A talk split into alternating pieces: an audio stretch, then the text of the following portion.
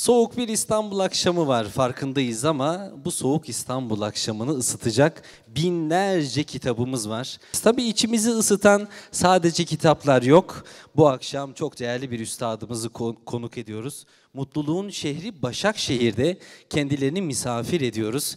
Kim bizimle birlikte? Profesör Doktor Saadettin Ökten. Onun kendine munhasır sohbetiyle bizlere o güzel öğütleriyle içimizi ısıtacak, hep birlikte istifade edeceğimiz çok güzel bir kıraathane sohbetinde sizlerle bir arada olmaktan hadsiz mutluluk duyduğumuzu ifade etmek istiyor ve bir an önce değerli hocamızdan istifade etmek üzere güçlü alkışlarınızla Profesör Doktor Saadettin Ökten Beyefendi'yi sahneye davet edelim. Buyurun efendim.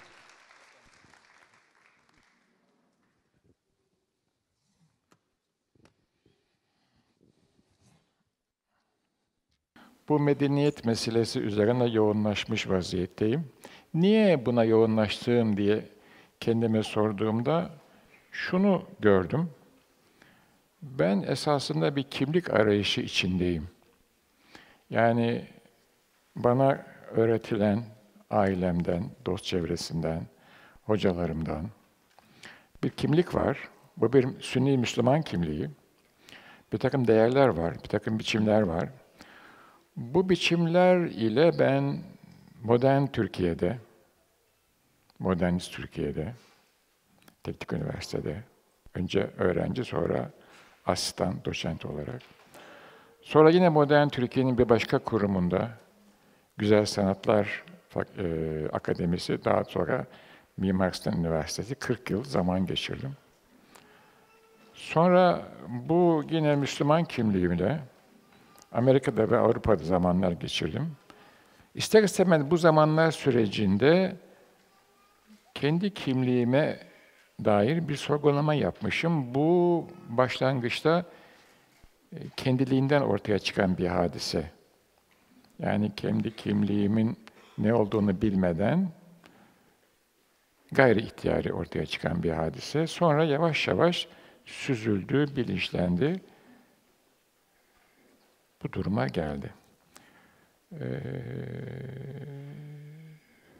ve sonra bu amatörce yapılan çalışma son beş yılda Zaim Üniversitesi'nde doktora düzeyinde bir karşılık buldu.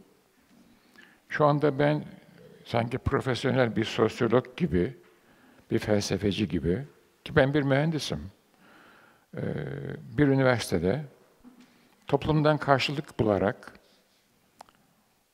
ve bir radyoda, zaman zaman televizyonlarda konuşuyorum. Zaman zaman da kendime diyorum ki çok mu ileri gidiyorsun? Bilmiyorum. Ama yaşadığımı, deneyimlediğimi, okuduğumu, süzdüğümü söylüyorum. Yaşamadığım bir şeyi söylememeye çalışıyorum. Bir zuhul eseri olarak söylüyorsam başka bir hadise. Bu çerçevede beni dinlemenizi rica edeceğim sizden. Ayrıca bu, bu İstanbul akşamı şu anda soğuk değil. İstanbul soğuk böyle olmazdı. Genç arkadaşımız orada oturuyor. Soğuk bir İstanbul şey yapıyor, ed edebiyat yapıyor. Soğuk ve karlı bir İstanbul. Yılbaşı geldi ya. Christmas geçti, yılbaşı geldi. Soğuk ve karlı bir yılbaşı. Yani hindileri keselim ama yanında gazoz içelim. Evet. Bir kitabın adı da biliyorsunuz, fincanında kola var. Medeniyet tasavvuru çok kısa anlatacağım. Sonra belki biraz hatıraları örnekler.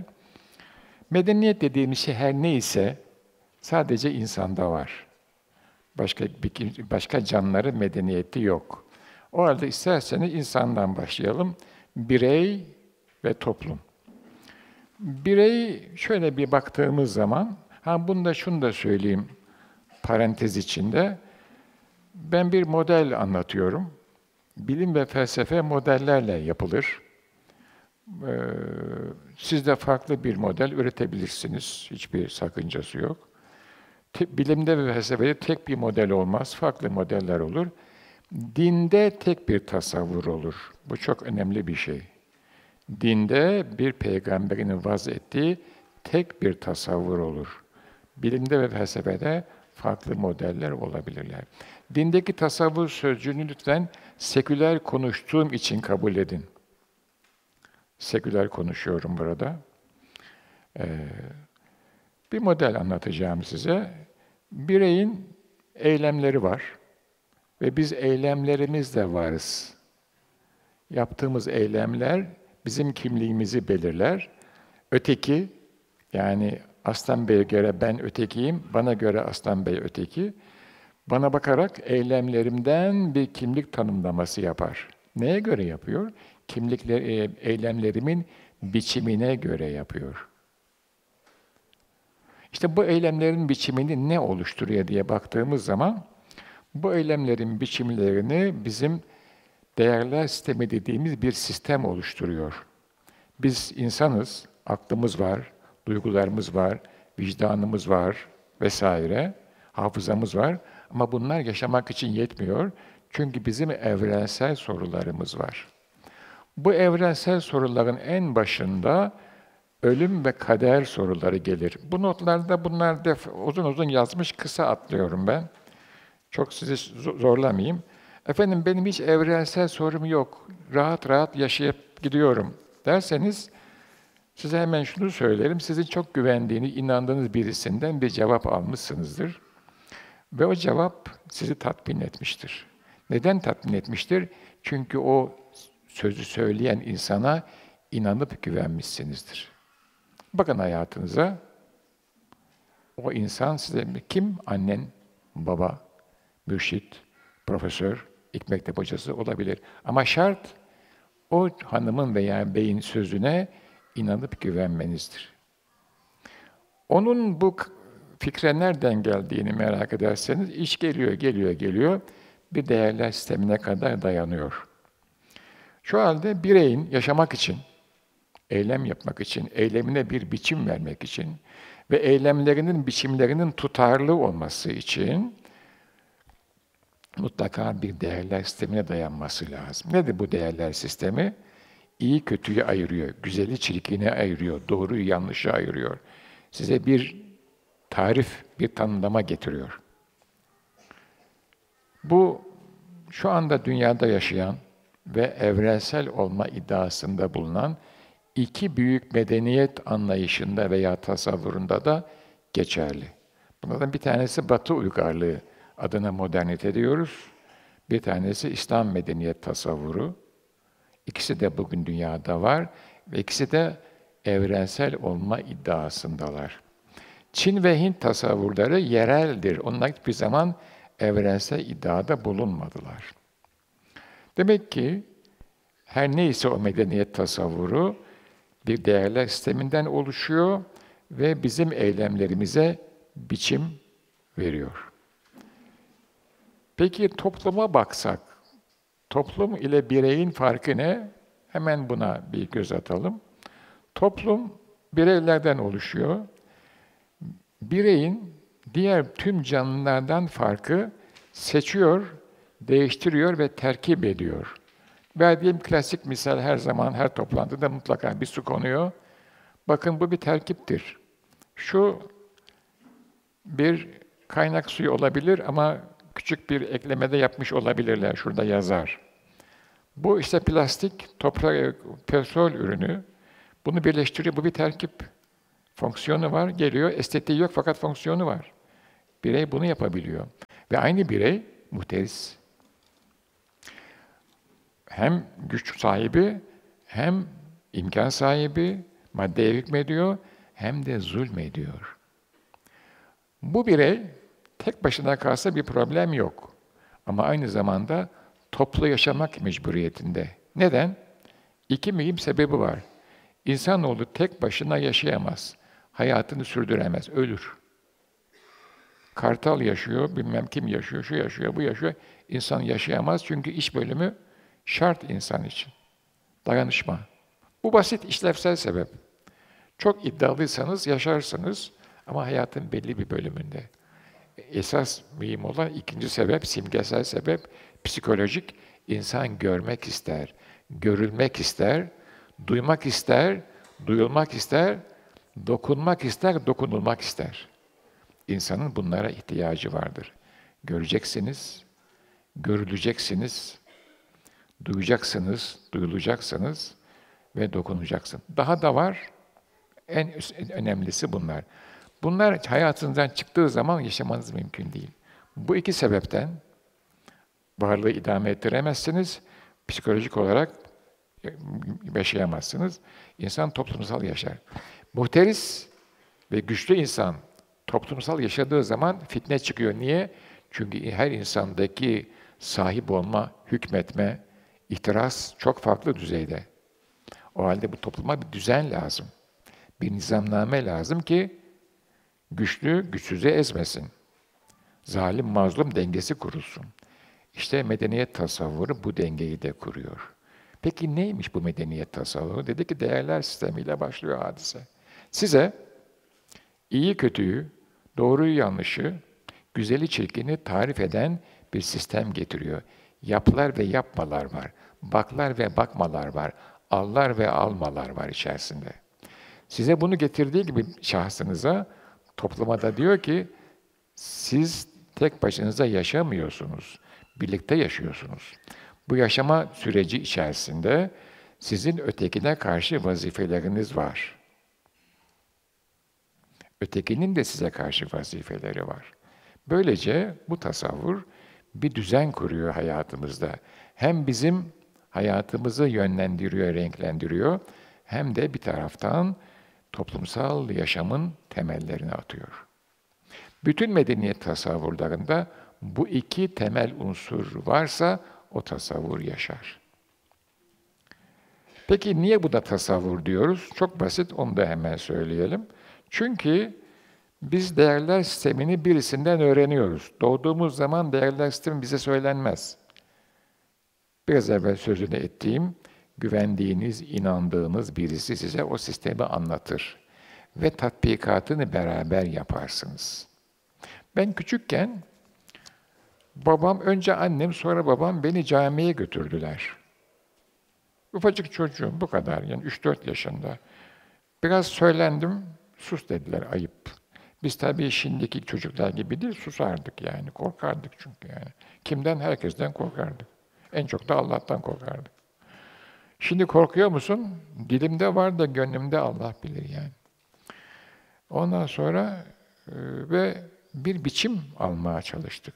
Şöyle olur, böyle gidilir filan vesaire. Sonra benim bu son kitapta çıkan bir batılı dostum var. Bazıları onu gerçek insan zannediyorlar. O gerçek bir insan ama kolaj. Birçok tanıdığım Batılı'dan alıp birleştirdim. Adı da Wilhelm. Önce adı Hans'tı, bizim hanım beğenmedi. Çok dedi, çok dedi, adi bir isim bu dedi. Asil bir Alman ismi Wilhelm yani. Otto, Otto'yu da beğenmedi. Hanımlar böyle. Sonra onunla konuşurken onu da annesi babası Noel ayinine götürmüş. Önceki akşamdı. İlk defa gitmiş Noel ayinine. Dikkatle böyle. Paskalya'ya götürmüşler. İşte evde mumlar falan yakmışlar şöyle böyle. O da aynı şekilde geçmiş bu çarktan. Demek ki sizi birisi eğitiyor. Sonra siz o eğitimi alıyorsunuz. Sonra sorgulamaya başlıyorsunuz. Önü ardı vesairesi. Neticede şunu söylemek isterim. Başlangıçta bize bilgi olarak anlatılan değerler sistemi, buna dayalı ahlak nizamı, yapılar yapmalar bir süre sonra eğer inanç düzeyine gelmezse siz o sisteme itaat etmezsiniz. Bir medeniyet tasavvurunun önce bilgi olarak aktarılması gerekir ama ondan sonra bireyin ona uyması için, itaat etmesi için o tasavvurun bireyde inanç düzeyine yükselmesi lazım. İnsan inanmadığı bir şeye göre hareket etmek mecburiyetinde kalırsa çok ızdırap çeker. Çok ızdırap çeker. Gerçek zulüm odur.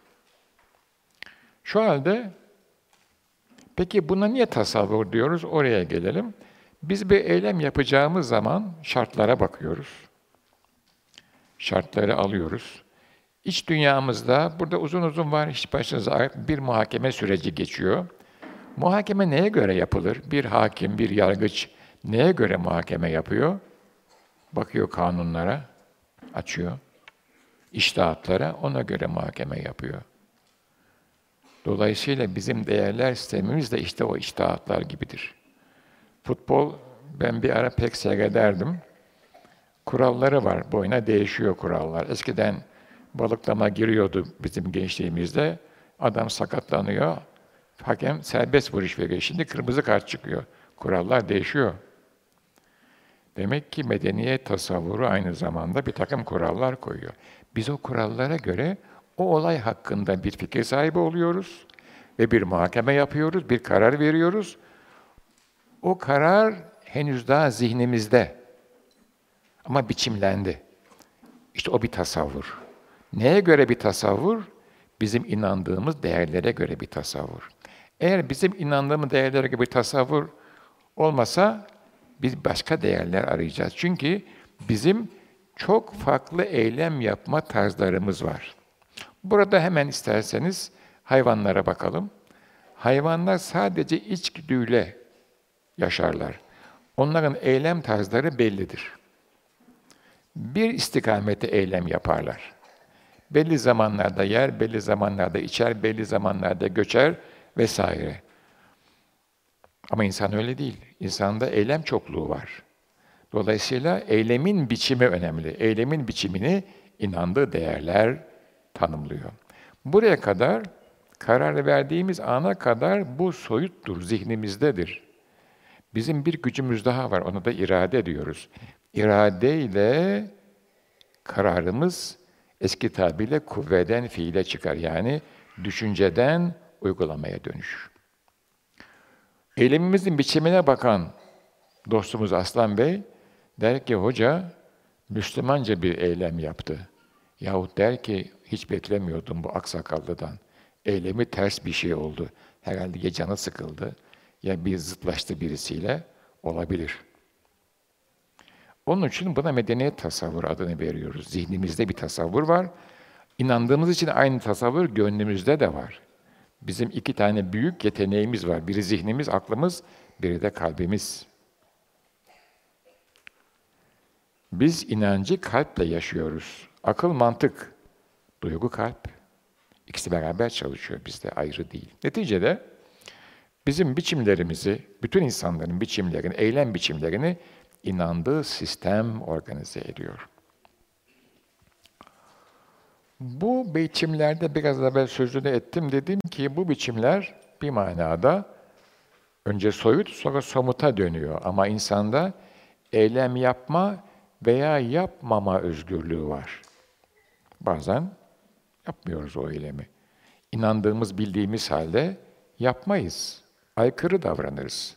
Bu da bir özgürlük. O zaman medeniyet tasavvuru bize ikinci önemli ögesini söylüyor değerler sistemini koydu, kuralları anlattı. İkinci önemli ögesi bizim eylemlerimizi denetler, teftiş eder, kontrol eder. Neyle? Ahlak ve hukuk sistemleriyle. Her medeniyet tasavvurunun ahlak ve hukuk sistemleri vardır. Efendim geridir, ilkeldir, ayrı ama vardır. Ben böyle işte biraz yani güncel meseleler falan uğraşırken şunu gördüm. Marksist medeniyet tasavvurunda faiz yok. Ama kapitalistlerde var. Eğer bir Marksist faiz alırsa kendi tasavvuruna aykırı hareket etmiş oluyor. Bir kapitalist almazsa aykırı hareket etmiş oluyor. Peki İslam medeniyet tasavvurunda tabii ki hukuku var ve ahlakı var. Hukuk çok dar bir alanda ama meydesi, yaptırımı biraz can acıtıcı. Ahlak hayatın her safhasında var. Yaptırımı sadece kınama, ayıplama, takbiye etme eski tabirle. Şu halde tasavvur kendi içinde size bir takım değerler söylüyor. O değerlere göre üretilmiş kurallar var ve siz onlara inandığınız zaman ona göre davranıyorsunuz. Böyle olmadığı zaman sizi kontrol ediyor ahlak ve hukuk yasalarıyla. Şimdi gelelim, bu bir sistem. İsterseniz biraz şu değerler sistemine girelim. Ee, İslam medeniyet tasavvuruna baktığımız zaman onun değerler sisteminin aşkın dünyadan gelen bir haber olduğunu görüyoruz. Yani bu dünyaya ait değil, transandantal bir dünyadan, eski tabirle müteal bir dünyadan gelen bir haber. Onun tipik adı vahiy. Bir haber geliyor, bir e, seçilmiş kişiye, adı biliyorsunuz, e, Türkçe'de kelime peygamber. Peygamber esas o. Farsça bir kelime. Haber getiren demek. İlahi kaynaktan bir haber geliyor. Ve o haber size bir takım değerler söylüyor. Ve o değer o değerlere göre bir hayat tanımlıyor. Bu aşkın kaynaktan gelen bir haber. Aynı kaynak size ahlakın ve hukukun ilkelerini de söylüyor. Böylece bir bütünlük ortaya çıkıyor. Ve ondan sonra sizi bırakıyor, diyor ki aynı kaynak, hayat sizin, buyurun yaşayın. Siz o ilkeler doğrultusunda yaşarken karşınıza çıkan olayları yorumlamaya başlıyorsunuz. Neye göre? O ilkelere göre. Ne kadar başarılı oluyoruz? O ayrı bir konu. Aynı zamanda size diyor ki, o kaynak, doğum, ölüm bu dünyada bir hayat. Sonrası var diyor. Bu Cahit Sıtkı Tarancı herhalde duymuşsunuzdur, bilirsiniz. Ölümden çok problemi vardır. 35 yaş, tam bir ölüm şiiridir. Neylersin, ölüm herkesin başında. Yaşadığın yaşama e, olacak. Kim bilir nerede, nasıl, kaç yaşında bir namazlık saltanatın olacak, taht misali o musalla taşında. Şiir şöyle başlar, yaş 35 yolun yarısı eder, Dante gibi ortasındayız ömrün, delikanlık çağımızdaki cevher. Yalvarmak, yakarmak nafile bugün, gözünün yaşına bakmadan gider. Merhum Mahir Bey olsaydı ben böyle okurken derdi yani ne biçim şiir bu yani. Mahir İs Hoca. Ee, onlar için bunlar şiir değil ama bizim için şiir. Sizin için de belki başkaları şiiri bilemiyorum yani. Halbuki 46 yaşında ölüyor. Yani 35 yaş, ekle üzerine bir 35 daha 70 eder. Kader böyle bir şey. Ölümden sonra ne var? Gene tasavvur söylüyor. Buna karşılık moderniteye bakıyoruz. Modernite nedir? Avrupa'nın bin yıllık Hristiyan tarihinden sonra ortaya çıkan Rönesans'la başlayan bir tarihi macera. Esaslarını, değer hükümlerini bilgeler vazettiler. Bilgeler ve bilginler. Yani akıl sahipleri vazettiler. Ve bir sistem kurdular. Güzel. Bu sistemin değer yargıları var, davranış biçimleri var, ahlaki ve hukuku var. Ama bu sistem öteki taraf hakkında bir şey söylemiyor. Bu sistemle beraber yaşadılar. Rönesans'tan sonraki dönemi işte biliyoruz. İki büyük cihan savaşı ile karşılaştı dünya ve sonunda postmodernite karşımıza çıktı. Neticede her medeniyet tasavvurunun sadece bir tek etnik grup üzerinde kalması fevkalade zor bir hadise bir medeniyet tasavvuru, büyük bir dünya görüşü, değerler sistemi. Buna göre öneriler, ilkeler, kurallar, ahlak ve hukuk sistemleri yeryüzünde birkaç etnisite, birkaç ulus diyemeyeceğim, etnisite diyorum, toplum da diyebilirim ama etnisite en iyi uyuyor. Ee, Mesela moderniteye baktığımız zaman, modern Avrupa'ya baktığımız zaman, yani Rönesans sonrası halen devam ediyor modern Avrupa. Burada Cermenleri görüyoruz. Burada Latinleri görüyoruz. Kimler? Fransızlar, İtalyanlar, İspanyollar. Portekiz zaten İspanya'nın küçük çocuğu. Bir de Romenler. Cermenler, Avusturya Almanlar, Slavları görüyoruz, Ruslar. Bir de Anglo-Saksonları görüyoruz. Bunların hepsi bir medeniyet ailesini oluşturuyor. Aynı aynı modernist değerlere inanıyorlar. Aynı modernist medeniyet tasavvurunun ahlak ve hukuku, hukuku geçerli ve aynı modernist medeniyet tasavvurunun biçimleri, kuralları geçerli. Küçük nüanslara dikkate almıyorum. Bu arada şunu söyleyelim, nüans zaten fark demektir.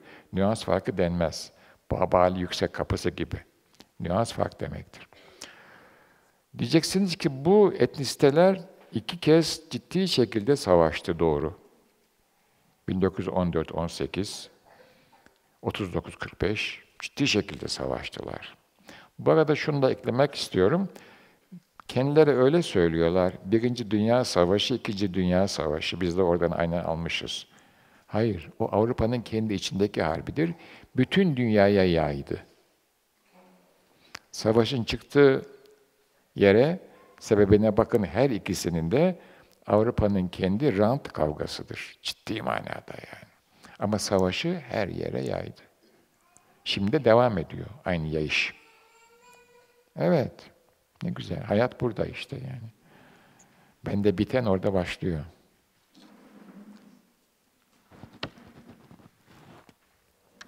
Ama bir Alman'a sorsanız, Fransız bir kim geliyor aklıma şimdi bir mühim birisi söyleyeyim. Balzac olabilir güzel, evet. Çok büyük yazardır der. Bir Fransa sorsanız Emmanuel Kant, Kant kim? Mü müthiş bir düşünürdür der. Dostoyevski'si, Shakespeare'i vesairesi. Yani Vivaldi'si İtalyan. Ha, İtalya'yı saymadık galiba şeyde. Latinlerde, Fransız, İspanyol, Portekiz, Roman, İtalyan. Vivaldi der, o filan der. Yani demek ki bu savaşlar, medeniyet ailesinin savaşları, dipteki büyük ve ortak zengin birikimi etkilemiyor. İslam dünyasında da böyle vardı eskiden. Rahmetli babam bahsederdi. Babam 1882 doğumlu. Trabzon'da doğmuş. 17 yaşında İstanbul'a gelmiş. Hafız oradaki medreseyi falan bitirmiş. Çarşı Camii'de imamet. O zaman adam akil balik, hafız okuyor. İmam babasından müdevver imamlık devralmış imamlığı falan. Ben derdi burada işte hem medrese okumuş hem Darül Muallimin ve e, Darülfünun bitirmiş. Derdi ki ben talebeyken, talebeliği biraz uzun sürmüş. 30 yaşında bitirmiş Darülfünun'u. Başucumda üç divan bulunurdu derdi. Bir, Türkçeden Fuzuli Divanı. iki Farsçadan Hafız Divanı. Üç, Arapçadan İbn Fariz Divanı. Şimdi Fuzuli Divanı bende var. Öbürleri yok. Her gece yatmadan elime atar birini çekerim. Açarım bir gazel çıkar, okur, kapar yatarım derdi yani. Çok da sıradan, mütevazi bir adamdı yani. Öyle hiç havası havası da yoktu. Demek ki diyorum ben, o dönemin yetiştirdiği adamlar da bu medeniyet telakkisi bir bütünmüş. Hepsi varmış. Şimdi İslam medeniyeti dediğim zaman ben bir takım böyle muallak şekiller vesaireler. Neticede şunu söylemek istiyorum. Mesela Mevlana Behten kalkıyor, uzun bir yolculuk Konya'ya geliyor. Yani bir tasavvurun bir tek etnik grubun üzerinde kalmaması lazım. Ben işte Araplarla başladı, sonra Farslar, sonra Türkler deyince bir konferansta bir hanımefendi dedi ki Hindistan da var dedi. Doğru. Hintliler de var. Onlar sonradan katılıyorlar. O da ayrı bir etnik grup var. Demek ki böyle. Bunu niye söylüyorum? Ola ki içinizden birileri, muhtemeldir ki, ben böyle söylerdi Fethi abi, abi derdim böyle bir şey yok, bende öyle yok. Dua niyetine, niyetine söylüyorum. Belki olur derdi yani. Şimdi dua niyetine söylüyorum. Bu birlikteliği tekrar ihya etmeye kalkarsınız. Hiç belli mi olur yani? Birisi kalkar, çalışır, gündelik şeyleri bırakır. Demek ki bir rasyonalist bırakabildiğine göre bir Müslümanın bana göre fersah fersah kolay bırakması lazım. Rasyonalist Adamın gırtlağını sıkıyor Almanı Fransızın. O Sigmund Freud'un Birinci Dünya Savaşı'nda o asker olarak katılmış askeri doktor, bir batılı modernistin bu kadar vahşi olacağını kabul edemezdim ben diyor. Fransız Almanı öldürüyor, adam asker ölmüş. Süngüyle ciğerini söküyor. Bunları yazıyor adam kendi kitabında. Tabi Batılı'nın böyle bir şeyi vardır, utanmaz Batılı yazar. Bizde olmaz, biz setrederiz. Kötülük de şu bulmasın. Ama biz öğreniyoruz yani. Neticede bir tek etnisite üzerinde kalmasın hadise. Gündelik teşebbüsleri bırakıp bakarsın adam veya bir hanımefendi oturur bakar. Hint Müslümanları nedir çalışır. Sonra oradan birisi çıkar, bir tabaka oluşur. Medeniyet tabakası, kültür tabakası oluşur. Gene yarışalım biz. Kavga etmeyelim, yarışalım. Rekabet iyidir. Ama bu altyapıyı mutlaka kurmamız lazım. Neticede bu da medeniyet ailesi. Biz yaşarken toplum olarak önce İslam medeniyeti çerçevesinde yaşadık. İslam medeniyetinin sünni kolu olarak yaşadık. Selçuklular böyleydiler. Ve İslam medeniyeti kutsal şehirlerden çıktıktan sonra, kutsal şehirler üç tane, Mekke, Medine, Kudüs. Buradan çıktıktan sonra eski dünya ile tanıştı. Yani antik Yunan, Helenistik dönem, Roma hakimiyeti ve Hint, Çin medeniyeti. Bir kısım batıya yayıldı. Ben kendime göre haritayı çiziyorum. Mısır, Kuzey Afrika, bir kısım doğuya yayıldı ve antik dünya ve bütün Roma birikimiyle tanıştı. Bu medeniyetin, İslam medeniyetinin o günkü şartlarda görünür hale geldiği yer İslam şehirleridir. Bütün medeniyetler için bu böyledir. Bir medeniyet görünür hale gelmek için kendinin şehrini kurmak mecburiyetindedir. Kurduğu şehir Bağdat.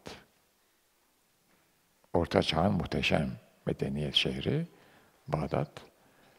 Bu şehir aynı zamanda bir siyasi merkez, bir iktisadi merkez, bir kültür ve medeniyet merkezi. Hayat devam etti, aktı. Batıdan kol, doğudan kol. Niye batı ve doğu, kuzey ve güney değil? Çünkü o zamanki dünyanın en verimli, en işlenmiş, hayatiyeti en yüksek olan toprakları oralarıydı. Şimali Afrika'da bir şey yok. Avrupa'da bir şey yok. Güneyde de bir şey yok. Bütün medeniyet kuşağını şöyle yakaladı. Brodel'i okursanız bunu çok net görüyorsunuz yani. Yayıldı, yakaladı. Bir dengeye girdi. Ama hayat değişiyor. Nasıl değişiyor? Cenab-ı Allah'ın diğer kulları, şimdi burada Müslümanca konuşuyorum. Kim onlar? Avrupalılar. Onlar da aynı Allah'ın kulu. Bilsin bilmesin. Doğuda Moğollar, onlar da aynı Allah'ın kulu. Başka bir halik yok. Bu ikisi bu büyük medeniyete savlet ettiler. Haçlı seferleri ve Moğol istilası. İslam medeniyeti birinci büyük krizini yaşadı.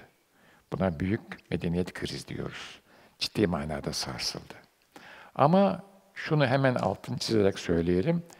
Bütün dünyada hayat tarzı tarım toplumuna dayanmaktaydı o dönemde. Moğollar da tarım hayvancılık yapıyorlardı. Avrupalılar da tarım hayvancılık yapıyorlardı.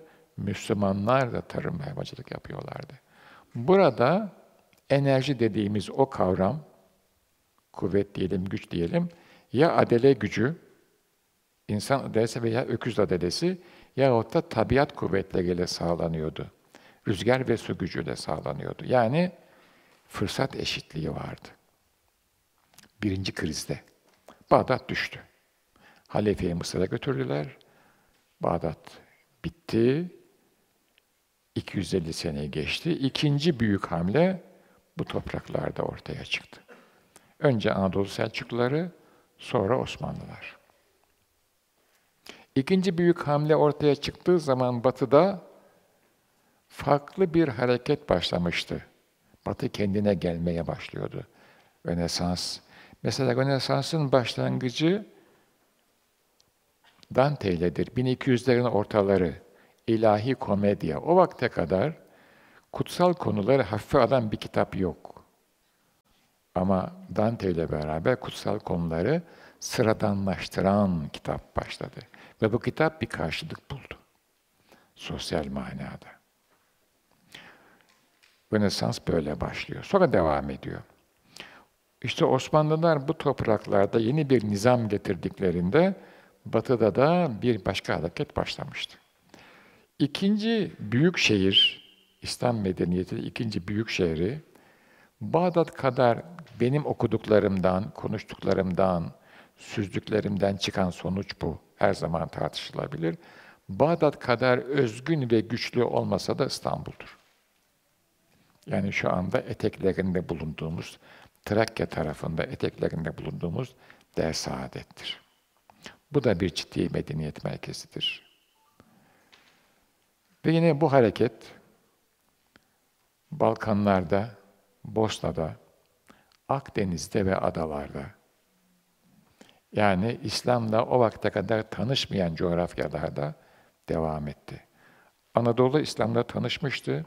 Suriye, Mısır, Irak İslam'la tanışmıştı. Bu devam etti. Bir medeniyet hareketi. Bu hareketin yeni yorumları ortaya çıktı. Hukukta, devlet idaresinde, sanatta, ticarette bunları görüyoruz. Ama yine tarım toplumu, İslam medeniyetinin bu güçlü siyasal erkinin ciddi manada sorgulandığı aşama sanayi devrimiyle beraber başladı. Batı'da öyle veya böyle bir buhar makinesi icat edildi.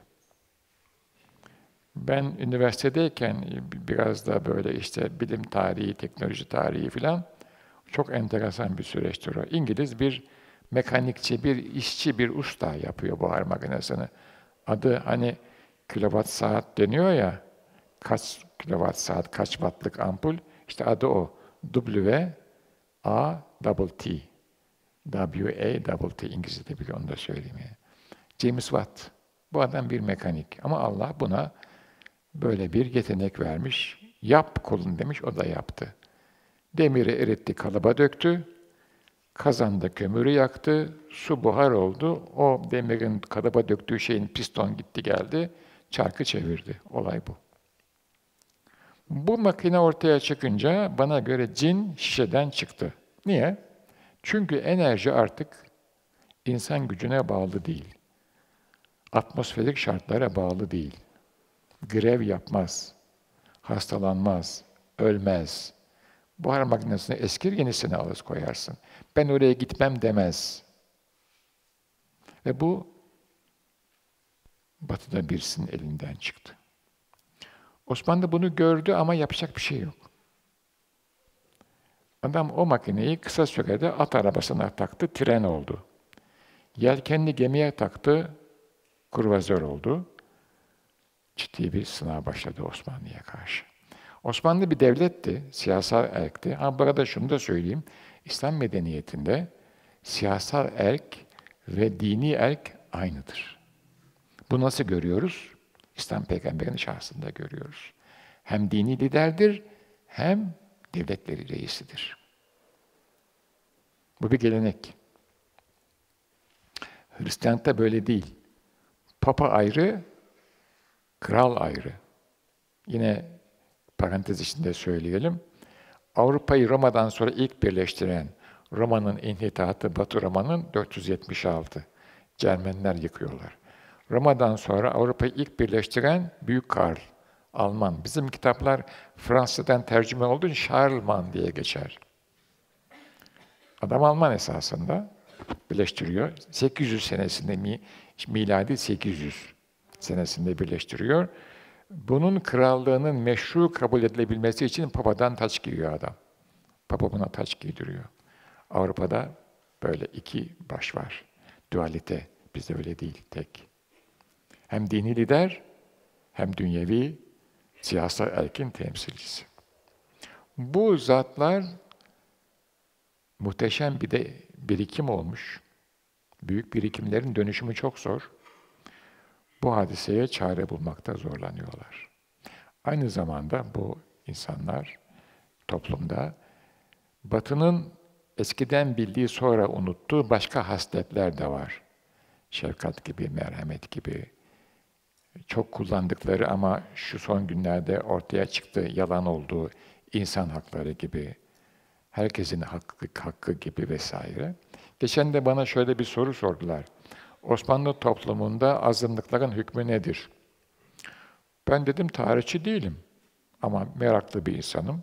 Okudum, şunu gördüm. Osmanlı toplumunda İslam hukukunun geçerli olduğu her yerde yeryüzünde var olan her şeyin bir hakkı var. Aynı zamanda bir de mesuliyeti var. Sadece hak olmaz, mesuliyet de olacak. Siz çocuktan itibaren, çocukluktan itibaren hak ve mesuliyet dengesini bileceksiniz ve ona göre davranacaksınız. Sadece mesuliyette olmaz, hak da olacak birlikte. İslam hukukunda yerine ve zamanına göre herkesin bir yeri var, hakları var, mesuliyeti var. Bütün canlıların ve cansızların. Dolayısıyla İslam medeniyeti eğer teorik olarak söylüyorum, hakim olsa dünyaya küresel ısınma olmaz. Ama oluyor.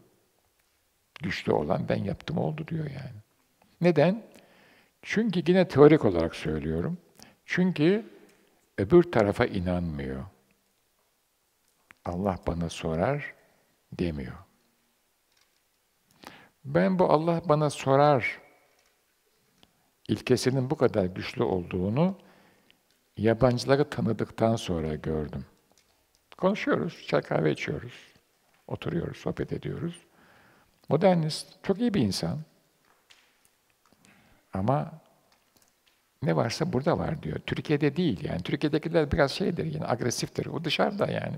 Sohbet ediyorsunuz, doktora yapıyorsunuz veya doçentlik çalışması veya gezmeye gitmişsiniz, muhabbet ediyorsunuz. O yok zihinde. Her şey burada diyor çözer. Öbür tarafta var ama diyor karışık diyor, bilmiyor yani. Neticede Osmanlı bu e, sanayi devrimine ayak uyduramadı. Bana sorarsanız biraz belki şaşacaksınız ama iyi ki de uyduramadı diyorum. Çünkü bu Huntington diye bir adam var. Onun kitaplarına işte iyi kötü okuduk, baktık filan. Güzel şeyler de söylüyor. Tabi bu Batılılar bir de hep kendi açlarından olaya bakarlar. Ee, genelliyor. Öğrendiğimiz herkesten bir şey öğreniyoruz. O çok önemli bir şey. Diyor ki medeniyet büyük adımlarla ilerler. Birkaç yüzyıl sürer diyor bir medeniyet hamlesi. Hakikaten öyle olmuş. Aydınlanma filozofları var. Sanayi devrimi öncesi bunlar. Diyorlar ki insan aklı bu dünyada bir cennet kurmaya yeterlidir. Bir takım problemler var, çözemedik ama yarın çözeceğiz. Böyle başlıyor hadise. Rasyonel bir dünya, bir dünya cenneti kurabiliriz. Ama bu dünya cennetinin kurulmadığı, modernitenin zirveye çıktığı 20. asırın başında görüldü. Size öneririm, Stefan Zweig'i okuyun. Dünün Dünyası. Çok enteresan bir kitaptır. Kendi içinden konuşuyor.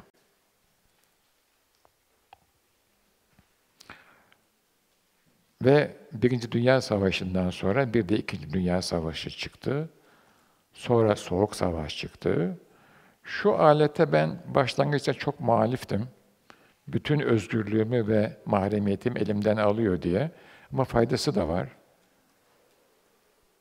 Bu alet sayesinde artık hiçbir şey gizli kalmıyor. Fotoğrafı, kaydı, kuydu vesairesi ve her yer. Bunun fitnesi çok, onu size söyleyeyim.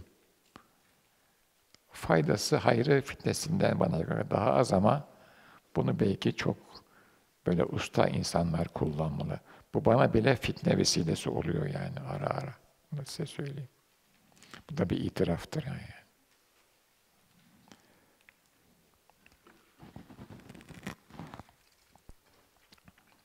Diyorum ki Türkiye iyi ki sanayi devrimine kapılmamış. Çünkü o kapılma halinde her şey yok olabilirdi.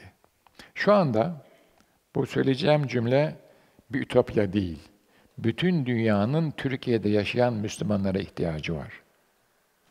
Fakat Türkiye'de yaşayan Müslümanlar bunun farkında değiller. Kendilerini farkında değiller. O kadar acayip bir durum ki bu. Neye ihtiyacı var bütün insanların?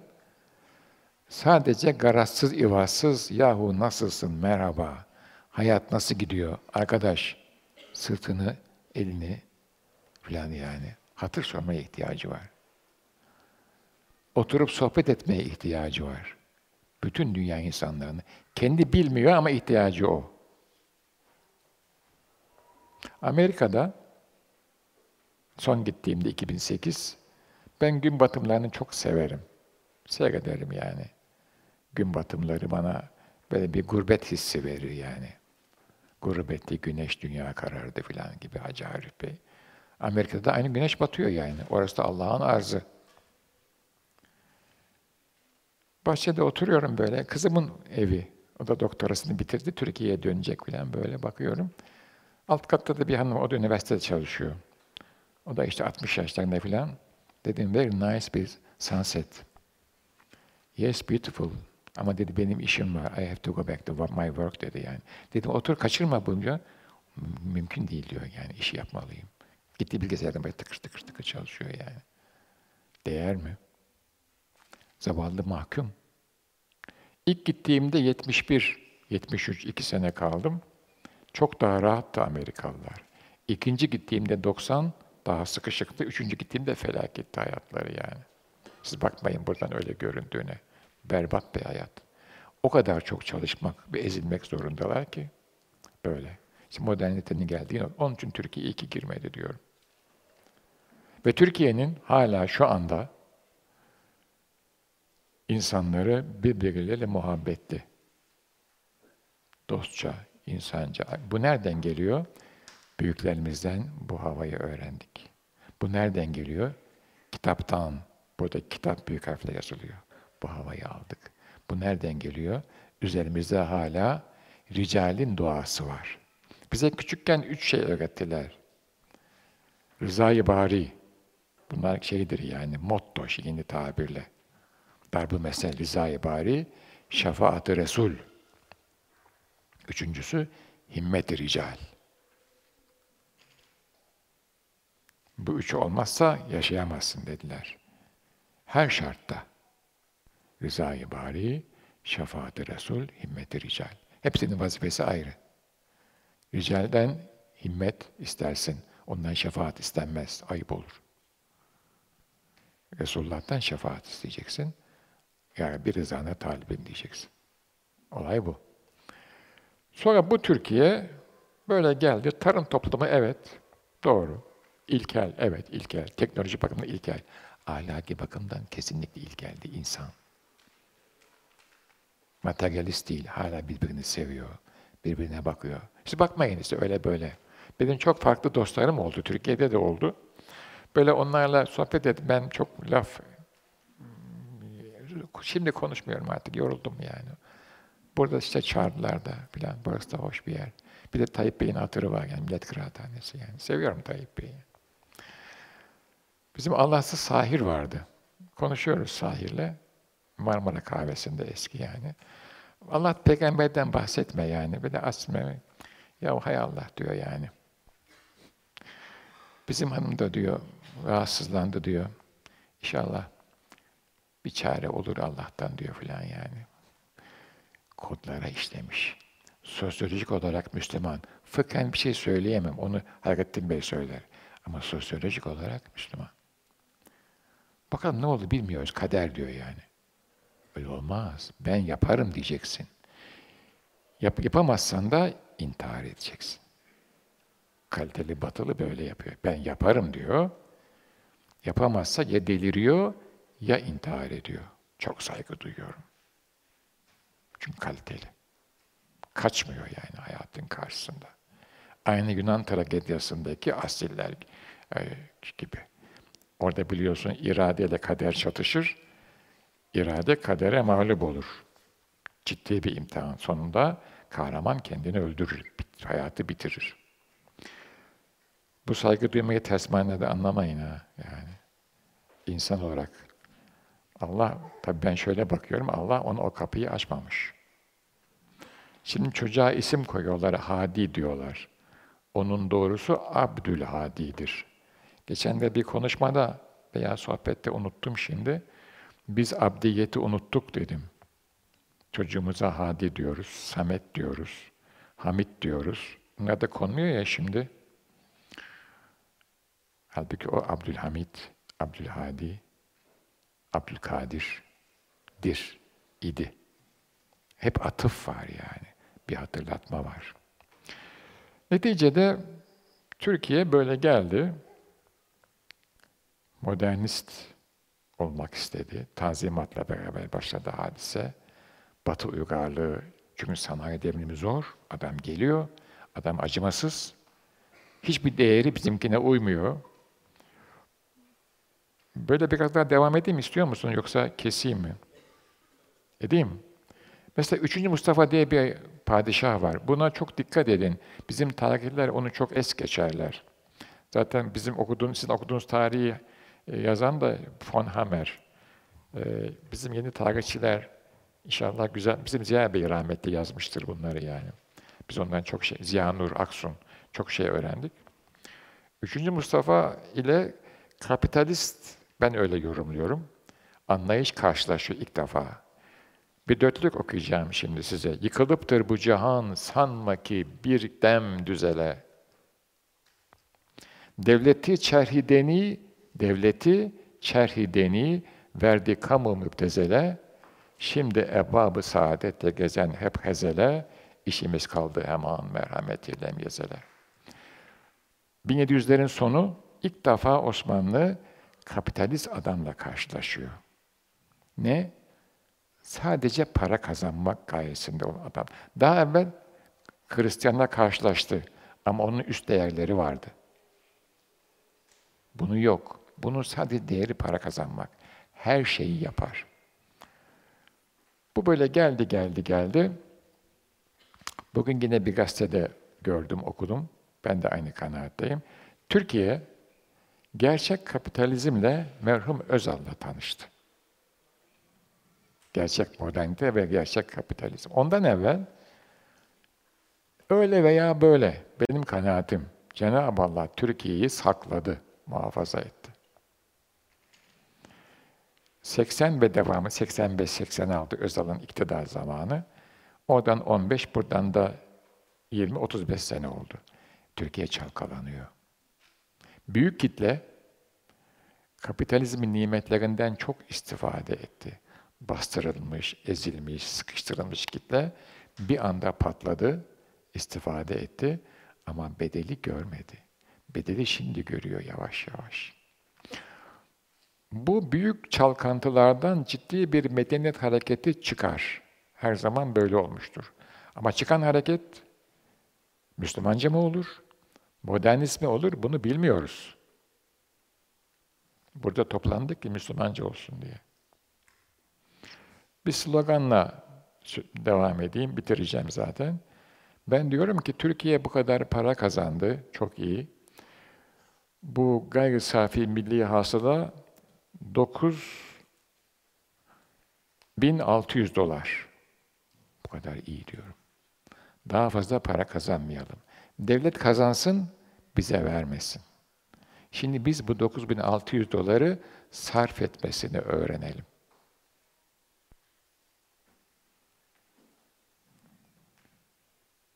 Kapitalizmin veya modernitenin ki biz modernitenin harp sonrası, İkinci Dünya Savaşı sonrası Amerikan versiyonuyla tanıştık.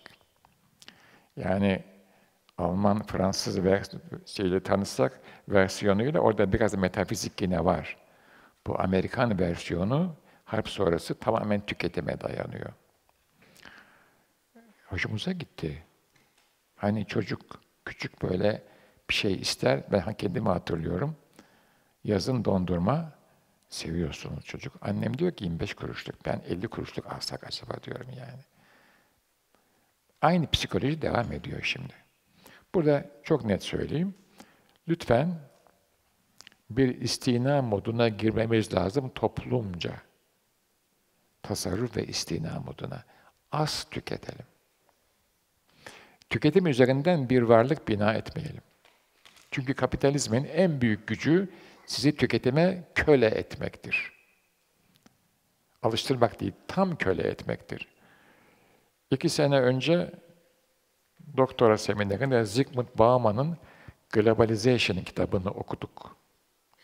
Herif bir Yahudi. Polonyalı bir sosyalist. Ne İsrail'de ne Rusya'da barınamamış, İngiltere'de barınmış. İngiltere'nin böyle bir özelliği var. Topluyor. Hayatının son 40 senesi orada geçmiş, kitabı da yazmış. Modernitenin, küreselleşmiş modernitenin en büyük çengeli, oltası insanları düşünmeksizin tüketime köle etmektir. Bir Müslüman köle olmasın diyorum. Bu akşamın bu akşamın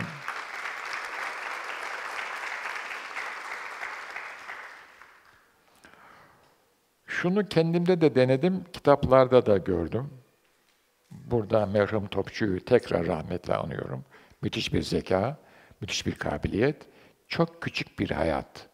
Bu adam bu hayatta nasıl tatmin oluyor baktığım zaman adam hikmetle meşgul oluyor. Şimdi varlığınızın kapasitesi bellidir. Bunun çok net söyleyeyim, çok somut bir şey bir mühendis olarak. Yemek yeme kapasiteniz bellidir.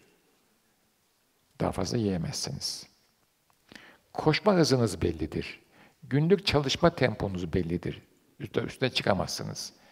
Zihninizin kapasitesi de böyle. Ama nefsinizin kapasitesi böyle değil. Nefis istiyor. Eğer siz varlığınızdaki kalbi geliştirirseniz, önce zihni geliştirelim, sonra kalbi geliştirirseniz nefse fazla yer kalmaz. Varlık tatmin olur. Geçen de doktora adaylarından bir hanımefendi bizim Mustafa ile görüşmüş, Mustafa Kutlu ile görüşmüş. Ben git görüş filan dedim. Onun enteresan bir teorisi var şimdi. Yeni Şafak'ta ara ara yazıyor. İşte bir adamın 20 gömleği varmış o sohbet ederken Mustafa demiş ki ona Kutlu kaç gömleği? 20 deyince oh demiş çok. Hakikaten çok yani şimdi. Bana göre de çok yani. Benim kaç var diye sormayın. Kışın gömlek giymiyorum zaten yani bu hanıma da rahat oluyor. Ondan sonra demiş ki dörde indir onu. Adam da diyor ki 16 gömleğe karşı bana ne vereceksin diyor adam. Çok reel bir adam. Ben de reelim. Porsche araba kullanmak istiyorum. Hadi Mercedes'e düşeyim. Hadi Audi. Hadi Volkswagen Passat. Bana ne vereceksin arkadaş? İlla para vermenize gerek yok. Zihninizi geliştiren bir şey verirseniz, bunu ben Amerika'da ve Belçika'da gördüm. Adam matematik profesörü. Her türlü imkan var elinde. Kullanmıyor. Niye kullanmıyor? Zihnen mutlu adam yani. Problem çözüyor. Onu anlatıyor asistanla. O anlamıyor hocam diyor, soruyor, çiziyor, bilmem ne yapıyor. Gözlüğü takıyor, bakıyor filan ediyor. Topçuda gördüm onun bir üstü. Hikmetle uğraşıyor adam. Varlık mutlu. Gözü yok o arabada, o giyside, o pabuçta, o bilmem ne de, o markada. Zaten markada yok. Olsa da şey yapmaz onu yani. E, avlayamaz. Nereden biliyorum? Ben şimdi topçunun küçük bir kesriyim. Altındayım topçunun. Marka beni avlamıyor. Param var elhamdülillah. Gider alırım. Ama enayi değilim diyorum. Niye alayım? Oturup dümtek ilahi söylüyorum. Beni mutlu ediyor çünkü. Felsefeyle uğraşıyor. Tabi en üstü tasavvuf. Zaten ona girdiğiniz zaman hiçbir şey istemiyorsunuz yani. Neden? Allah veriyor zaten lazım olanı. Batılının üstün e, insanları, zekaları bunu gördüler. Ama yapamıyorlar. Bütün sıkıntı diyor ki, benim kitlem de bunu görürse yandık biz diyor adam. Onun için İslam toplumunun içinden bir takım uçlar çıkartıyor. Onlar üzerinden manipüle ediyor. Nereye kadar? Allah bilir. Bir de bizde böyle bir hikaye var. Nereye kadar? Ben bilmem. Allah bilir yani. Bunda anlamıyorlar. Bende laf çok. Sizde de sabır çok. Ama her şeyin bir sonu var. Hadi bakalım. Bu şimdi e, adet oldu. Frenklerin senesi ama adet oldu. Biz de artık iyi seneler. Zaman Allah'ın zamanıdır. Her gün bize kula verilen yeni bir imkandır. Bu sene de öyledir. Hayırlı seneler dileyim hepinize. Hakka emanet olun. Bu güzel mekanları da Allah kutlu mübarek etsin.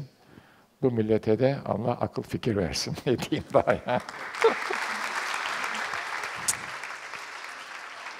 Efendim hepimizin müstefit olduğu bu latif ve ders niteliğindeki sohbetlerinden ötürü kıymetli üstadımız Profesör Doktor Saadettin Ökten Beyefendi çok teşekkürlerimizi arz ediyoruz efendim. Sağ olun, var olun ve kendilerine günün anısına hediye takdimi yapmak üzere Başakşehir Belediye Başkan Vekilimiz Sayın Ömer Faruk Ay Beyefendi'yi sahneye davet ediyorum. Buyursunlar efendim. Kıymetli hocamıza hediye ettiğimiz Ebru tablomuz Başakşehir Cemil Meriç Bilgevi Ebru öğrencilerimizden İhsan Şabanoğlu'nun bizzat kendi elleriyle yapmış olduğu bir tablodur efendim. Bir kez daha mutluluğun şehrinde kendilerini misafir ettiğimiz için çok mutluluk duyduğumuzu kendilerine ifade ediyoruz. Sağ olun, var olun efendim.